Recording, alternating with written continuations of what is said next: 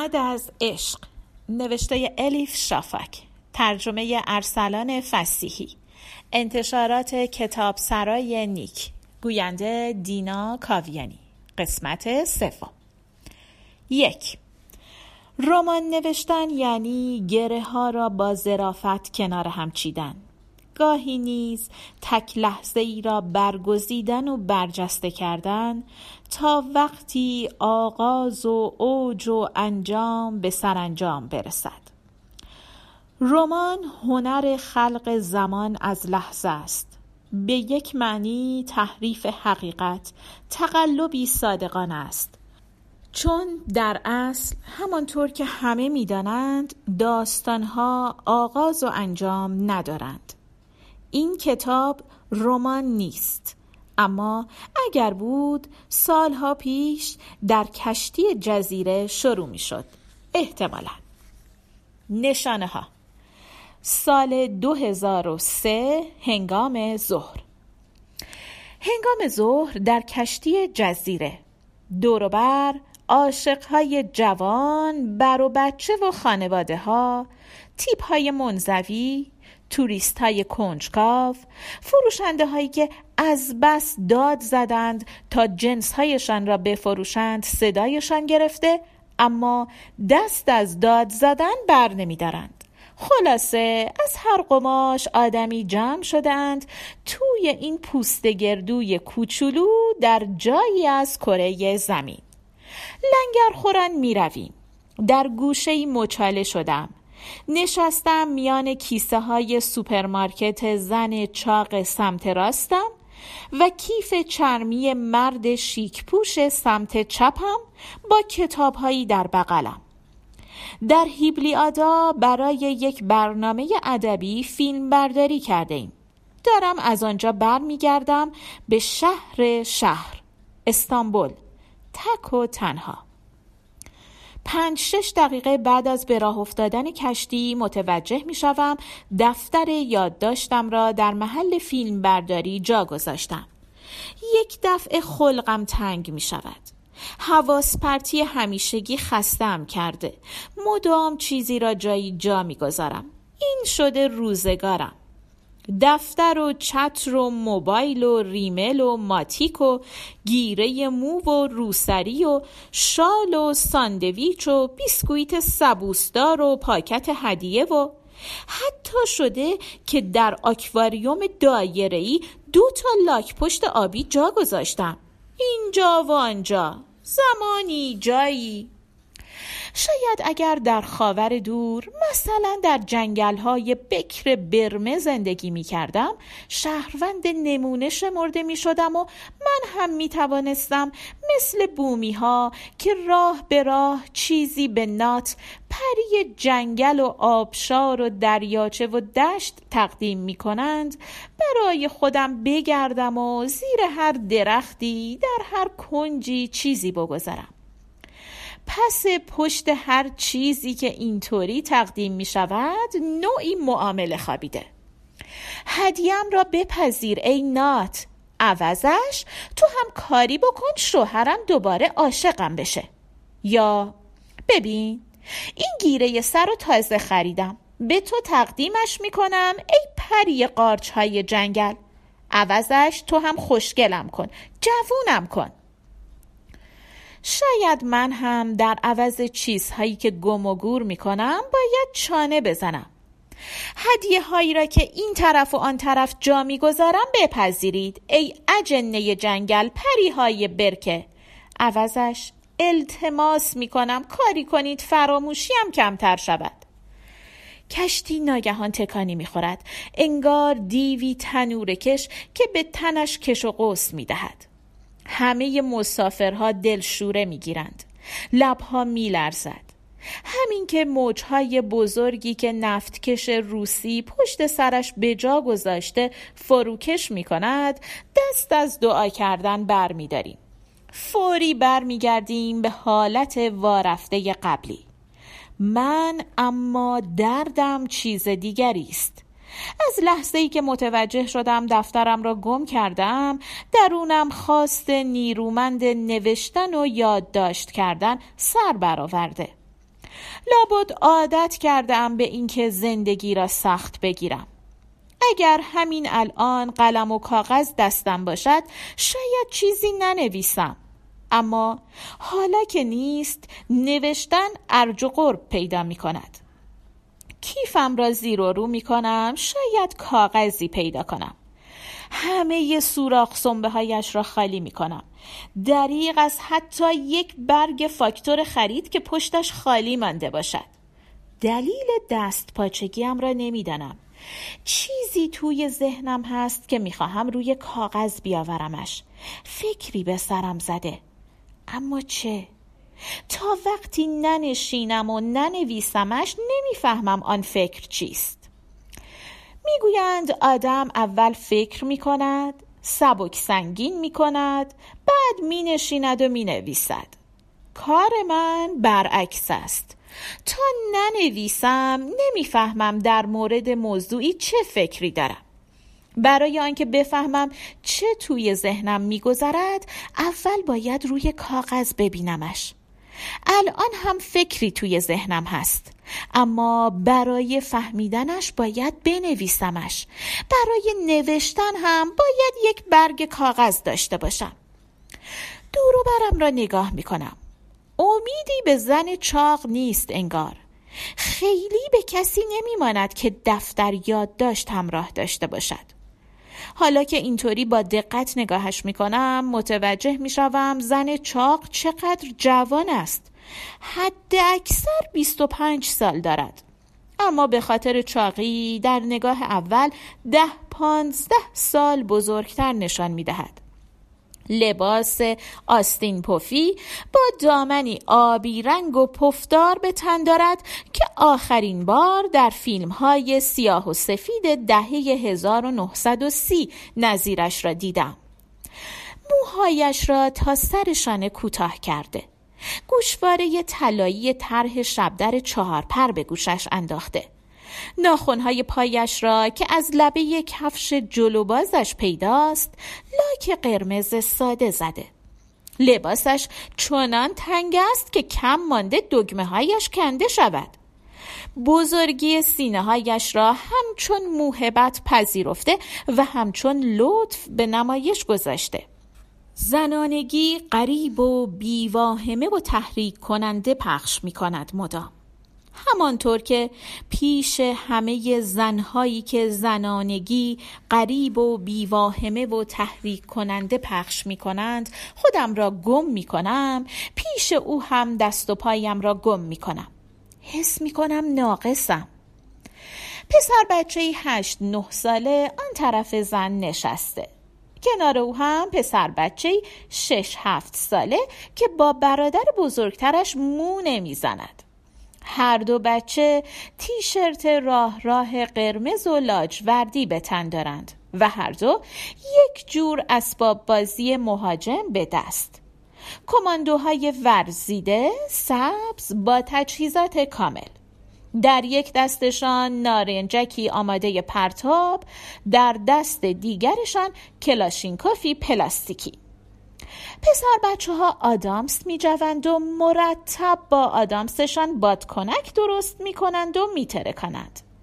هر بار که بادکنکی می ترکد خیال می کنم کماندوها به کسی شلیک کردند. کشتی از دشمنی دیگر پاکسازی می شود. اسباب بازی هایشان مدام به دور و بر شلیک می کنند. اما بچه ها توی خودشان فرو رفتند. حتی سرشان را بلند نمی کنند به مادرشان نگاه کنند. به خصوص حواسشان است با او چشم در چشم نشوند. داشتن همچون مادری که زهر چشم می‌گیرد لابد برای پسر بچه هایی به سن و سال آنها خیلی خوشایند نیست. متوجه می شوم که وقتی در به در دنبال یک برگ کاغذ می گردم نه از همچو بچه هایی و نه از مادرشان خیری به من می رسد. در کیسه های خریدشان همه جور خرت و پرت هست اما گمان نمی کنم دفتر و کاغذ باشد. نگاهم را به طرف مردی میچرخانم که سمت چپم نشسته. مردی است عینکی با ظاهری جدی حد اکثر چهل ساله. اما از الان موهای فرق سرش ریخته. زبان بدن سر و وضع و لباسهاش نگاهش. با حروف بزرگ روی پیشانیش می نویسد من بازاریابم. یک کیف سامسونت توی بغلش است. مطمئنم کاغذ و قلم دارد. حدسم درست است. همین که می‌پرسم مرد کیفش را باز می کند و یک برگ کاغذ در می آورد و به طرفم می گیرد. نه دو برگ. نه سه برگ. فقط یک برگ. کاغذ سربرگ دارد. بالایش نوشته شده بازاریابی ستاره دار. شرکت صنعتی تجاری با مسئولیت محدود. زیرش هم نشانی در استانبول. شماره تلفن و فکس. ازش تشکر می کنم و میکوشم روی چیزی که قرار است بنویسم متمرکز شوم. دست راستم راهنمایم است. من فقط کاتبم. تماشا می کنم ببینم دست راستم چه می نویسد خیلی نمی گذرد. چند دقیقه بعد انگشت هایم خود به خود شروع به حرکت می کنند حروف روی کاغذ سرازیر می شوند خودکارم درست زیر سربرگ اینها را می نویسد مانیفست دختر ترشیده. حیرت زده به کاغذ نگاه می کنم پس این بوده چیز توی ذهنم؟ لابد زن چاق سمت راستم هم به اندازه من تعجب کرده که ابروهایش را بالا می‌برد و زیر چشمی مرا میپاید. در کشتی معمولا هستند کسانی که از بالای شانه سرک می‌کشند و روزنامه بغل دستیشان را می‌خوانند. اما این زن رسما سرش را خم کرده توی بغل من و نوشته هایم را می‌خواند. اول سعی می‌کنم کاغذ را بپوشانم. چیزهایی را که دست راستم افشا می کند با دست چپم قایم می کنم اما کمی بعد میپذیرم که در آن جای تنگ و ترش نباید دنبال حریم خصوصی گشت. می‌گذارم نگاه کند. کنار تیتر گل و بلبل می‌کشم مثل دخترهای دوره راهنمایی که دفترشان را گلمنگلی می‌کنند. مانیفست دختر ترشیده. یک.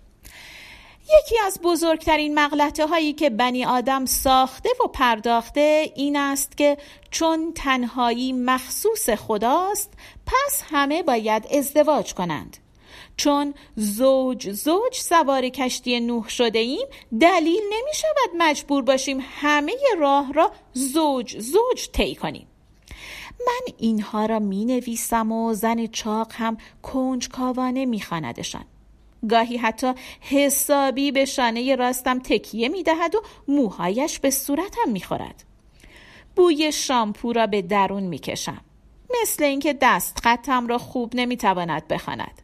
سعی می کنم ماده های بعدی را خاناتر بنویسم. دو چرا با آنکه در همه جوامع سنتی آدمهایی که ازدواج نمی کنند و زندگیشان را وقف عبادت یا پیشهشان می کنند ارج و قرب دارند اما در جامعه امروزی در خانه ماندن یا همان به اصطلاح ترشیده شدن وضعیتی ترحمانگیز شمرده می شود. 3.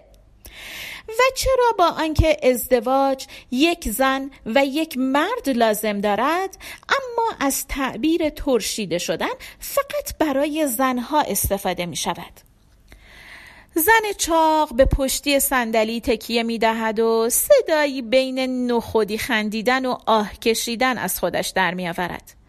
در همان حال کفشهایش را در می آورد و قوزک های توپلی پایش را می مالد. بعد هم سرش را بر می گرداند و زیر لبی به پسرهایش چیزی می گوید. در نوشته هایم چه دید که احساس کرد باید اینطور به دور دست ها نگاه کند یا به پسرهایش اختار بدهد بپرسم نمی‌توانم بپرسم چهار اگر زنی ازدواج نکرده باشد و مرتب شغل عشق شهر عوض کرده باشد یک جا ثابت نمانده باشد در مورد او هم باید بگوییم در خانه مانده. یا به تعاریف جدیدی نیاز است مثل در هتل مانده، در سفر مانده، در قربت مانده. همسایه بغل دستی هم پس از آنکه از کیفش یک پاکت آجیل در می آورد و به زور به هر دو پسرش می دهد دوباره به کاغذ من ظلم می زند. پیداست علاقش را از دست نداده. شاید هم نوشته هایم به نظرش بامزه بودند. برای همین هوس کرده تخمه بشکند و نوشته ها را بخواند. با همراهی پسته شور و نخودچی ادویه دار و تخم کدو من می نویسم و او می خاند. پنج باید از زنهای در خانه، هتل، گردش، قربت مانده اعاده حیثیت شود. آنها باید مثل گوش نشینان دوره پیشا مدرن پیرو پاک شمرده شوند و احترام ببینند. شش اینکه آشیانه را پرنده ماده می سازد حرف مفت است. چون همه پرنده های ماده هر فصلی آشیانه جدید می سازند همانقدر که ساختن بلدند ترک کردن هم می دانند پرنده ای وجود ندارد که همه عمرش را در یک آشیانه سپری کند. هفت. کوچ و کوچ نشینی دگرگونی و دگرگون شوندگی الفبای این زندگی است. پس ما زنها نه مجبوریم تا موقع پیری سر روی یک بالش بگذاریم و نه مجبوریم منتظر سیبهایی بمانیم که قرار است از آسمان بیفتد. هشت. اگر ضروری باشد حتما با استفاده از استعاره ازدواج آشیانه حرف بزنم.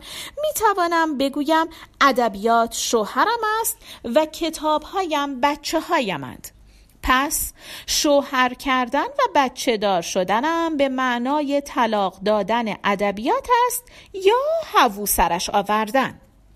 نه. چون طلاق دادن ادبیات هیچ وقت مطرح نمی شود و هیچ شوهری قبول نمی کند که سر کس دیگری هوو بیاید پس دختریم که تا ابد در خانه می ماند. ده.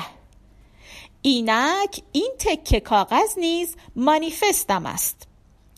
پس از نوشتن اینها به پشتی تکیه می دهم و منتظر می مانم زن چاق هم بخواند و تمام کند. نمی‌دانم چرا مثل آدم هایی که تازه خواندن و نوشتن یاد گرفتند هجی کنن می‌خواند و عقب میماند. بادی که در عرشه میوزد این بار بوی عطر آمیخته با بوی عرق را به مشامم میرساند. چند ثانیه بعد یک مشت نخودچی به دهنش میاندازد و با صدای بلند ه می‌گوید. این ه چنان ادا می شود که بد جوری کنجکاوم می کند. یعنی چه می‌خواست بگوید؟ یعنی به من حق داده؟ یا اینکه منظورش این بوده که تو اینها را بنویس جانم اما بدان نظم دنیا طور دیگری است. رفته رفته احتمال دوم سنگینی می کند. ناگهان فکری ناپسند به سرم می‌زند حالا که به من گفته ه من هم حس می کنم باید او را به دیگری تبدیل کنم. دندان در برابر دندان چشم در برابر چشم. اولین واکنشم. این زن دیگری من است. این زن دیگر است که خودش را وقف پسرهایش و آشیانش و کماندوهای پلاستیکی کرده و در این راه چاق شده. زودتر از موعد پیر شده. پیش از خداحافظی با دخترانگی جوانش مادر شده. به خاطر خواسته ها و آرزوهایی که بهشان نرسیده احتمالا ای شده. الان هم بزرگترین نگرانیش این است که شوهرش را از دستش بگیرند و برنجش ته بگیرد. زن دیگری که جز خیالات کنسرو شده و بحرانهای خانداری چیز دیگری نمی‌تواند تولید کند. آنتیتز من. اگر الان پیامی صفا نویسنده ترک اینجا بود و بین ما نشسته بود. پاهایش را روی هم میانداخت و می‌گفت آن زن با رحمش تولید می کند تو با مغزت. راه درست راه اوست راه غلط راه تو. از بس مطمئنم که هیچ نقطه مشترکی با زن چاق ندارم. خیلی سرد و طوری نگاهش می‌کنم انگار از من پایین تر است. گرچه او اهمیتی نمی‌دهد. خیلی وقت است پا شده حتی. کیسه ها را جمع کن پسرها را آماده کن کلاشینکوف ها را توی جعبهشان بگذار. پاهای باد کردت را توی کفش هایت فرو کن. در عرض یک دقیقه وسایل و بچه هایش را جمع و جور می کند و جمعیت را می شکافد و دور می شود از من. الان نگرانی دیگری دارد و فقط آن هنگام وقتی زن پا می شود متوجه نکته می شوم که قبلا بایستی متوجهش می شدم. زن چاق در واقع چاق نبوده. یعنی هم چاق بوده هم نبوده. زن بینوا حامله بوده. برای سومین بچهش شکمش آنقدر بزرگ است که شاید دو قلو حامله باشد. دلیلش را نمی‌دانم. اما این نکته دگرگونم می کند حیف که وقت برای فکر کردن ندارم. کشتی خیلی وقت است در بستانجی لنگر انداخته. همه طوری که انگار دستور فوری دریافت کرده باشند از جایشان پا می شوند به طرف در هجوم می بریم در آن شلوغی و گیر و دار با مرد بغل دستیم چشم در چشم می شوم. تشکر می کنم به خاطر کاغذ. می‌گوید خواهش می‌کنم. امیدوارم به دردی خورده باشد. خیلی به دردم خورد. ممنون. فقط کنجکاو شدم بدونم این بازاریابی ستاره دنبالدار چیه؟ آهان اون اجناس مخصوص مادر و نوزاد میفروشیم. یه چیزایی مثل دستگاه برقی پمپ شیر و گرم کننده شیشه شیر و از این جور چیزا. مردک پوسخند می‌زند. شاید هم به نظر من اینطور می‌رسد. به نظرم می‌رسد آن بالا در آسمان آبی همه فرشته ها و جنها و پری ها مرا دست انداختند. مات و مبهوت میمانم. نمی‌دانم چه بگویم. نشانه های بسیاری هویدا شد برای کسی که چشم بصیرت داشته باشد. بعد از ظهر چیزی درونم تکان خورد. در سیر و گذر زندگیم موجی از اعماق به سطح آمد. رازی که هنوز نگشودمش. آمد و در دلم جا گرفت. همینطوری یک دفعه در کشتی جزیره مانیفست دختر ترشیده می نویسم. نمی‌دانم چرا احساس می کنم باید همچو چیزی بنویسم. زن بغل دستیم را نیز که کلیشه خانم خاندار مادر همسر است. در ذهنم به دیگری تبدیل می کنم و پایین تر از خودم می بینمش. گمان می کنم که من خانم نویسنده خیلی استثنائیم خیلی پرشر و شور. خیلی با استعداد و توانا.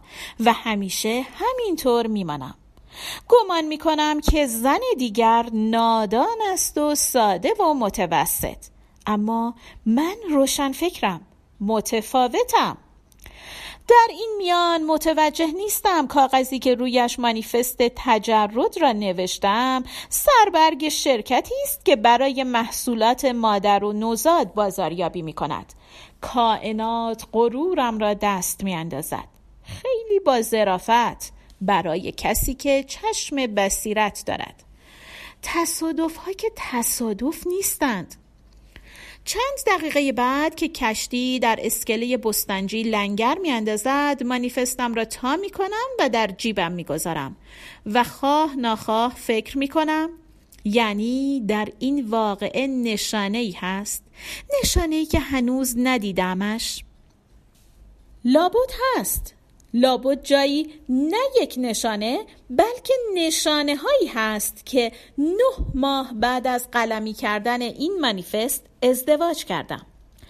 گمان می کردم تک و تنها از کشتی نوح پیاده می شوم. اما به عالم زیبای جفت بودن وارد شدم و ماندم. لابد هست. لابد جایی نه یک نشانه بلکه نشانه هایی هست که دو سال بعد از قلمی کردن این منیفست بچه دار شدم. لابد هست. لابد جایی نه یک نشانه بلکه نشانه هایی هست که در روزها و هفته ها و ماههای بعد از آنکه همه مادرهای چاق را در کشتی های جزیره دیگری شمردم و تحقیر کردم و خار شمردم احساس خجالت لحظه ای وجودم را ترک نکرد. و لابد هست لابد جایی نه یک نشانه بلکه نشانه هایی هست که چند هفته بعد از زایمان وقتی معلوم شد شیرم کافی نیست مجبور شدیم بنابر توصیه ها به شماره ای که گیر آورده بودیم زنگ بزنیم و یک دستگاه برقی پمپ شیر کرایه کنیم. دستگاه را که به خانه آوردند نگاه کردم و دیدم علامت آشنای شرکت بازاریابی رویش خورده. بازاریابی ستاره دنباله دار. کسی چه می‌داند؟ شاید هم مرد کچل بازاریاب که در کشتی جزیره دیده بودمش دستگاه پمپ شیر را آورده دم در خانهمان و تحویل داده. کسی چه می‌داند؟ شاید زن چاق لباس آبی هم با پسرهایش کماندوهای پلاستیکیش نخوچی های ادویه دارش و با دو قلوهایش که تازه زاییدهشان پشت بوته پنهان شده و قش قش خندیده به حالم. به روزگارم. به شوخی های سرنوشت. پایان قسمت دوم.